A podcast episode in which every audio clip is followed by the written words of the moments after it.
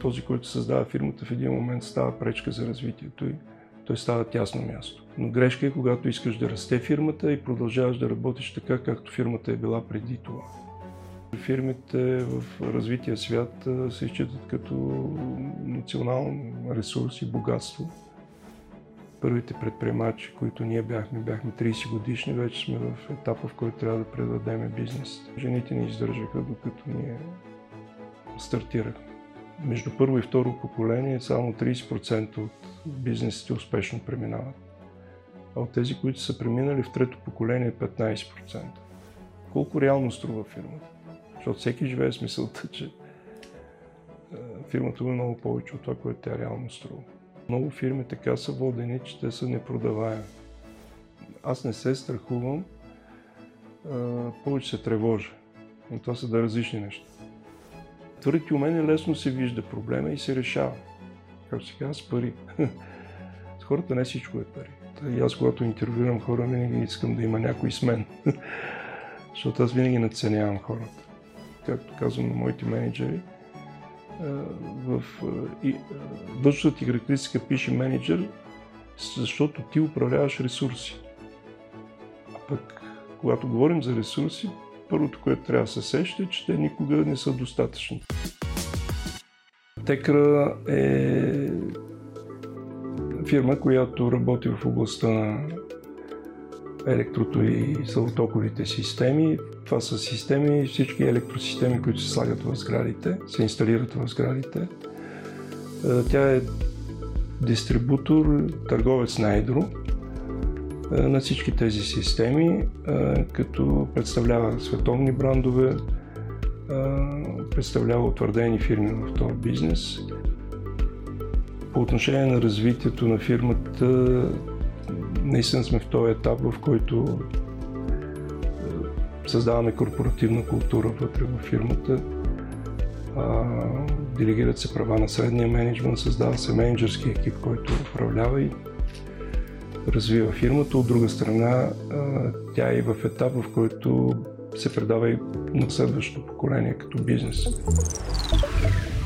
А защо, ако си малка фирма, е важно да намериш голяма фирма, клиент, която да те дръпне в началото? Защото бизнесът винаги в началото почва с малки стъпки, особено когато е съвсем предприемачески, ако не е с достатъчно голям капитал. И в тези моменти е, динамиката на времето не дава възможност е, дълго да се развиваш, бавно да се развиваш. И в тези моменти е много добре човек да се огледа и да потърси по-голям партньор, по-голям клиент, който може да го дръпне. Винаги в такива моменти това играе много, много сериозна роля в развитието на фирмата, но пък трябва да се внимава, защото често тези фирми в един момент остават зависими от един голям клиент. Така че то е нещо като последователност, която трябва да спазваш, да намериш големия клиент, но винаги след това да почнеш да търсиш разширение и увеличаване на клиентската база. В бизнеса винаги трябва да виждаш дали вътре вече няма обособена бизнес единица. Защото и сега фирмите са в, в едно тяло, в едно фирмено тяло има около няколко различни бизнес модели, различни бизнес единици. И в такива моменти е много важно менеджмента добре да ги идентифицира, защото има няколко прости правила, които казват, че това е бизнес единица, ако тя има ясно различими клиенти, ако има ясно различим продукт и услуга и екип, който се занимава с това нещо. И така в нашата фирма се заредиха бизнес единиците производство, търговия и инженеринг. И в 2000 година разделихме фирми, фирмата, в, отделихме ги като отделни фирми и продължихме под името Телетек, като производствената фирма беше Телетек Electronics, Телетек беше търговската и Силтек Инженеринг беше инженеринговата фирма. Но в момента сте Текра. В един момент с съдружника ми взехме решение, че производствената фирма е по-правилно да я продадеме, тъй като вече ние не можехме да осигурим развитие нататък. Направихме продажбата и сменихме името, тъй като те бяха с много близки имена, сменихме името на търговската фирма от Телетек на Текра, защото все пак Телетек беше познат в целия свят и беше по-лесно на търговската фирма, която оперира само в България, да променим името. Това разделение, кое го наложи? Това, че са съвсем отделни бизнес модели, когато те са, тогава е по-добре да бъдат отделени като фирми, да могат да им се гледат резултатите отделно, да може да им се прави стратегия и визия за развитието отделно. И а, това е смисъла на а, идентифицирането на бизнес единици в тялото на някакъв по-голям бизнес. Той може и да остане вътре. Ние дълго време те бяха вътре и ние резултатите им гледахме като отделни бизнес единици. Но от един момент всяка почва да има собствен живот, който е определен от различен модел на бизнес, различна клиентска база, различно място в хранителната верига. Всички тези неща определят нуждата от това бизнес единицата в един момент да бъде отделена като отделна фирма. И това беше за нас много правилно решение. А може ли пак да дефинирате понятието бизнес единица?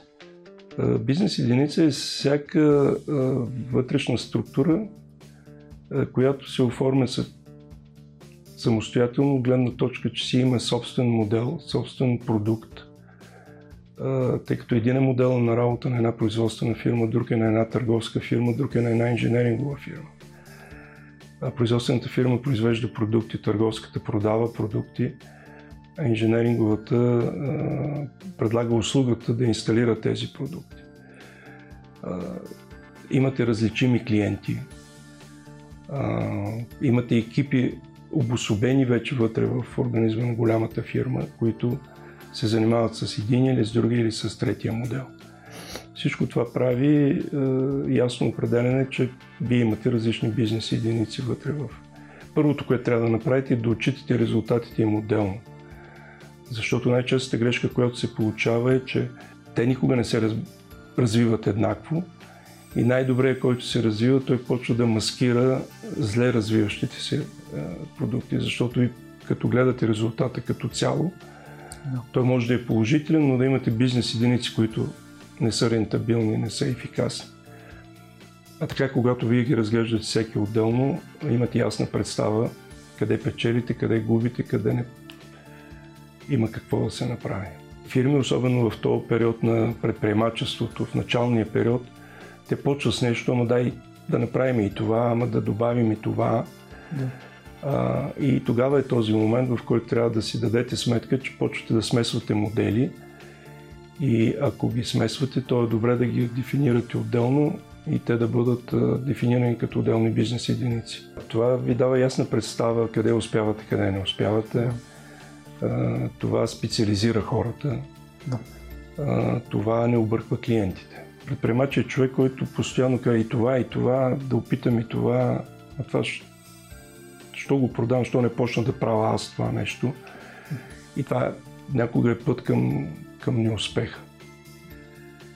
А нещо, което може да помогне е след първите стъпки вече да го погледнеш и да си кажеш, добре, готов ли съм да правя втори бизнес?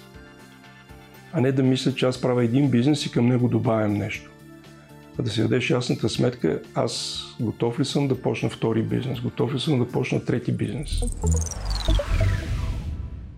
чисто теоретично е много интересно за тези преходните моменти, когато една фирма започва да расте, кои са препани камъните, кои са стъпките на прехода от малка към голяма фирма, кога лидерът тук трябва да изиграе ролята си по определен начин, за да може растежа да се запази. Първото е самочувствието като фирмите в развитието си винаги в началото са доминирани от предприемача, този, който ги е създал, този, който има визията за това как, докъде трябва и какво иска да постигне. Това е един много добър период на фирмата, много бързо растат фирмите в този момент, бързо се взимат решения, бързо реагира фирмата, бързо се променя. А, но с развитието започва да се появява среден менеджмент почват да, да се появяват процедури, процеси. А, с развитието на фирмата а, почва да се дефинират длъжностни характеристики, защото в малката фирма всички правят всичко. Да. аз много често съм интервюирал хора, които искат да сменят работата си, защото и са били доволни до този момент, защото фирмата се е развивала, всички са били като едно семейство. А, обаче вика в един момент а, вече не знам какво правя. Всичко правя. И почвам да се обърквам. И това веднага ми показва, че тяхната фирма е стигнала точно този момент, в който вече трябва да си дефинират длъжности, длъжностни характеристики. Тогава фирмата става средна. За българските представи, нали? А, тогава вече а, трябва да се създадат среден менеджмент. А, тогава трябва да се дефинират някои процеси и процедури.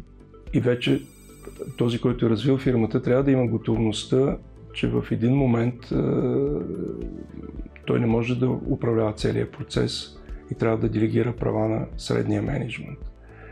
Защото това е най-често срещаното правило. Този, който създава фирмата в един момент става пречка за развитието и той става тясно място. Някои взимат решението и казват, не, аз няма да се откажа и ще оставя фирмата на това ниво. Това също е някакъв, някакво решение – но грешка е когато искаш да расте фирмата и продължаваш да работиш така, както фирмата е била преди това. Без да си изградил менеджмент, без да си изградил заместници, без да си дефинирал процесите вътре, без хората да имат сравнително определени длъжностни характеристики. Обаче този процес в България има един проблем, защото в България фирмите не са толкова големи. И а, винаги а, този процес винаги е свързан с увеличаване разходите на фирмата. И ако тя не може да го премине успешно този етап, това да го защити с повече приходи, тя почва да буксува в една ничия, ничия земя. Няма го предишното предприемачество, няма го вече корпоративното развитие на фирмата, то не се подкрепя от, от развитие на приходите. И фирмите почват да се напред-назад, напред-назад люшкат, хората после стават неуверени вътре във фирмата и затова този процес трябва много, много умно да се управлява. Защото винаги, когато делегираш права, фирмите в предприемачески период са много ефикасни. С много малко разходи постигат голям резултат. И колкото фирмата се развива, почват се дигат разходите и не всякога това се подкрепя с реципрочното развитие на приходите. И това е процес, който, който някога препълва фирмите, защото пазара е малък. И вие като създадете една корпоративна структура, не е сигурно, че тя ще ви осигури а, пазарен дял такъв, който да я осмисли финансово. И в по-големите пазари това лесно става, не се усеща. Защото пазара е голям и защото една фирма стига това ниво, в зависимост от фирмите, разбира се, но някъде 3-40 човека, когато вече стане персонал, нали, по мои наблюдения. Тогава нали, зависи от типа на бизнес, но ако са 40 човека, които сравнително различни длъжности имат, нали, ако всички са, вършат едно и също, като че вашето предприятие, това не, не въжи. Но ако те са с различни длъжностни характеристики, 30-40 човека вече е този прак, в който вие трябва да имате някаква корпоративност. Въпросът е приходите на фирмата да подкрепят това развитие. А всички да бъдат толкова ефикасни, колкото е бил предприемача до този момент. И това е голямото предизвикателство. Да, в началото предприемача е имал и неговите сътрудници енергия, дали ще стане, а пак то е станало. И в един момент нали, това, което е било водещо, е било енергията, на нали, човешката енергия. В един момент трябва да се стигне до някаква интелигентност, за да може тази енергия да бъде овладяна и канализирана и да, да се постъпи умно, нали, за да може да се запази структурата, иначе тя ще се разпадне, може би. Да, за да могат процесите и хората, работейки по по-различен начин, не като предприемачи да постигат резултата. И това е, това е най-тънкия момент в цялата а, история на фирмите. И като изключим големите фирми в България, нали, повечето от фирмите са в този период на развитието си. На какъв етап сте сега вие, като фирма Текра? Ами, ние сме може би точно там. А, ние сме точно там, в който създаваме корпоративна структура, развиваме процеси, дефинираме процеси и искаме фирмата да работи без този предприемачески дух, който е имал и да е устойчива на пазара. Най-важното е да осигурим устойчиво развитие на бизнеса. Сега вече много се говори за устойчиво развитие на бизнеса. Малко се знае за какво точно се говори, нали, като се споменава това нещо. Най-често го свързват с опазване на околна среда, с такива неща. Но там има много други неща, които правят устойчив бизнеса. И а, в развития свят а, а, считат, а, че важно фирмите да бъдат устойчиви. Защото за тях всяка една фирма е, е национален ресурс, национално богатство. А, и когато те не, нямат устойчиво развитие, да, излизат нови фирми, но все пак устойчивото развитие прави устойчиво богатството на една държава. И по този начин а,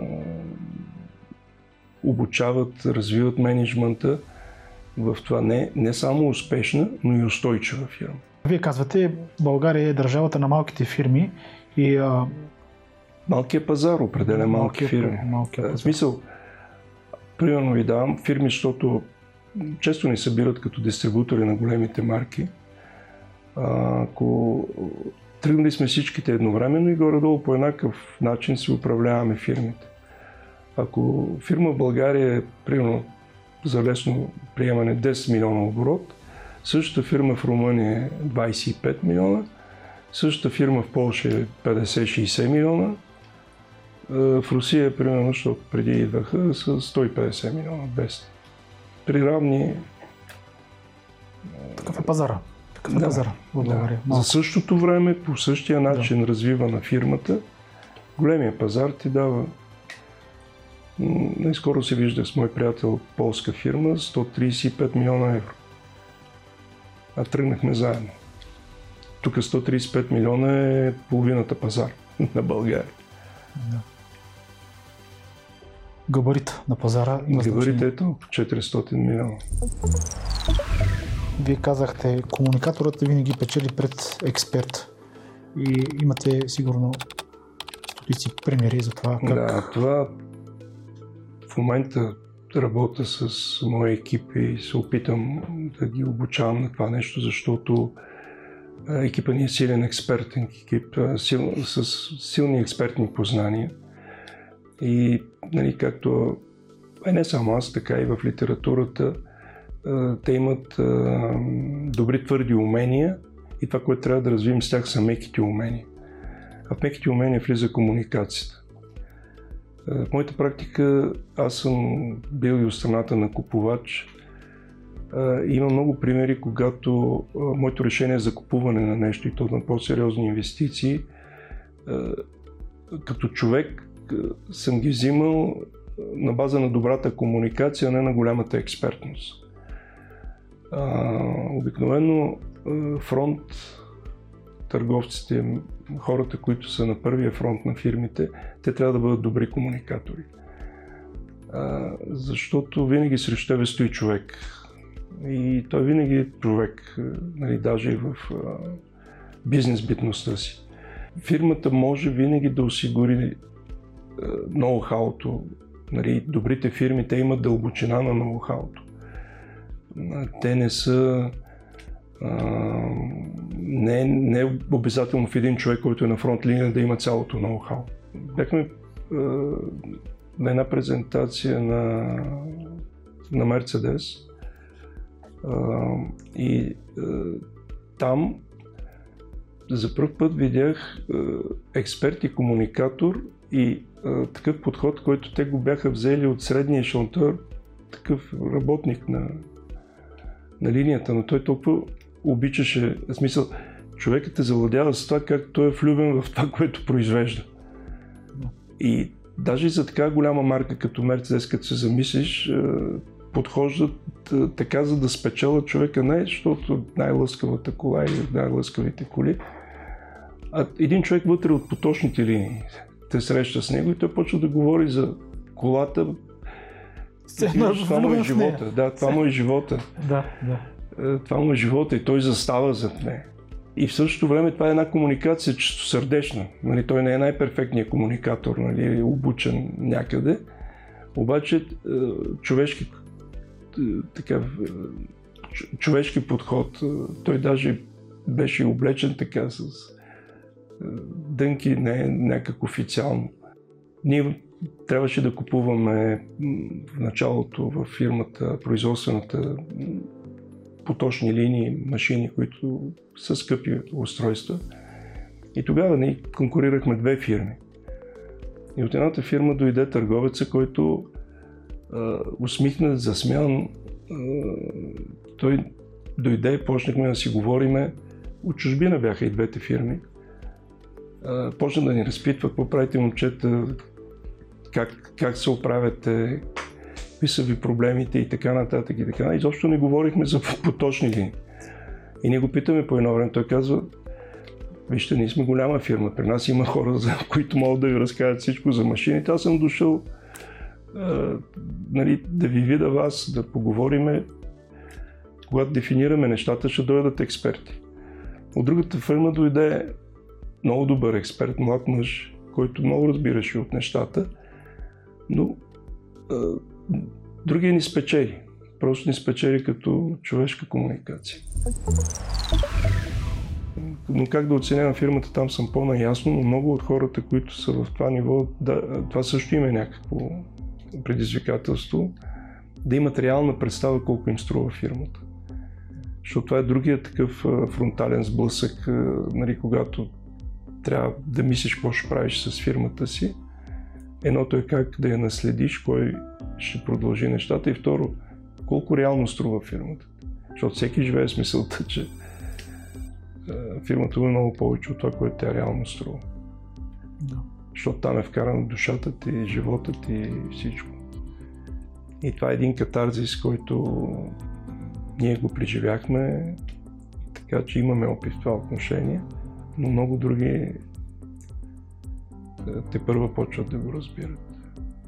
А пък Трето е да подготвиш фирмата за това да бъде предадена и да бъде продадена. Да. Защото много фирми така са водени, че те са непродаваеми.